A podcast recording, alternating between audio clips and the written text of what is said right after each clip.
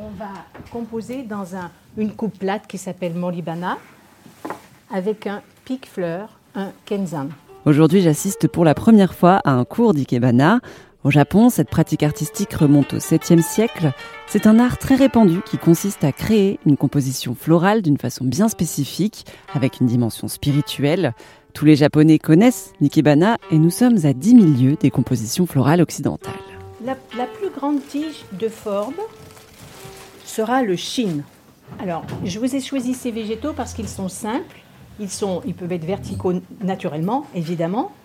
Donc, on place la ligne en position là. Vous voyez, je suis à l'envers pour moi, à l'endroit pour vous. Vous voyez? Donc, ce sera 10-15 degrés, sachant que ce geste, c'est 0 degré. Odile Carton est maître ikebana à la Maison de la Culture et du Japon à Paris. Elle enseigne l'ikebana de l'école Sogetsu, car oui, il y a plusieurs écoles japonaises qui permettent d'apprendre cet art floral hérité du bouddhisme. Alors, ikebana se, se compose de deux idéogrammes, de deux kanji. Ike, bana, ikeru, qui veut dire vivre, faire revivre. Bana, hana, la fleur. Donc, c'est l'art de faire revivre les fleurs.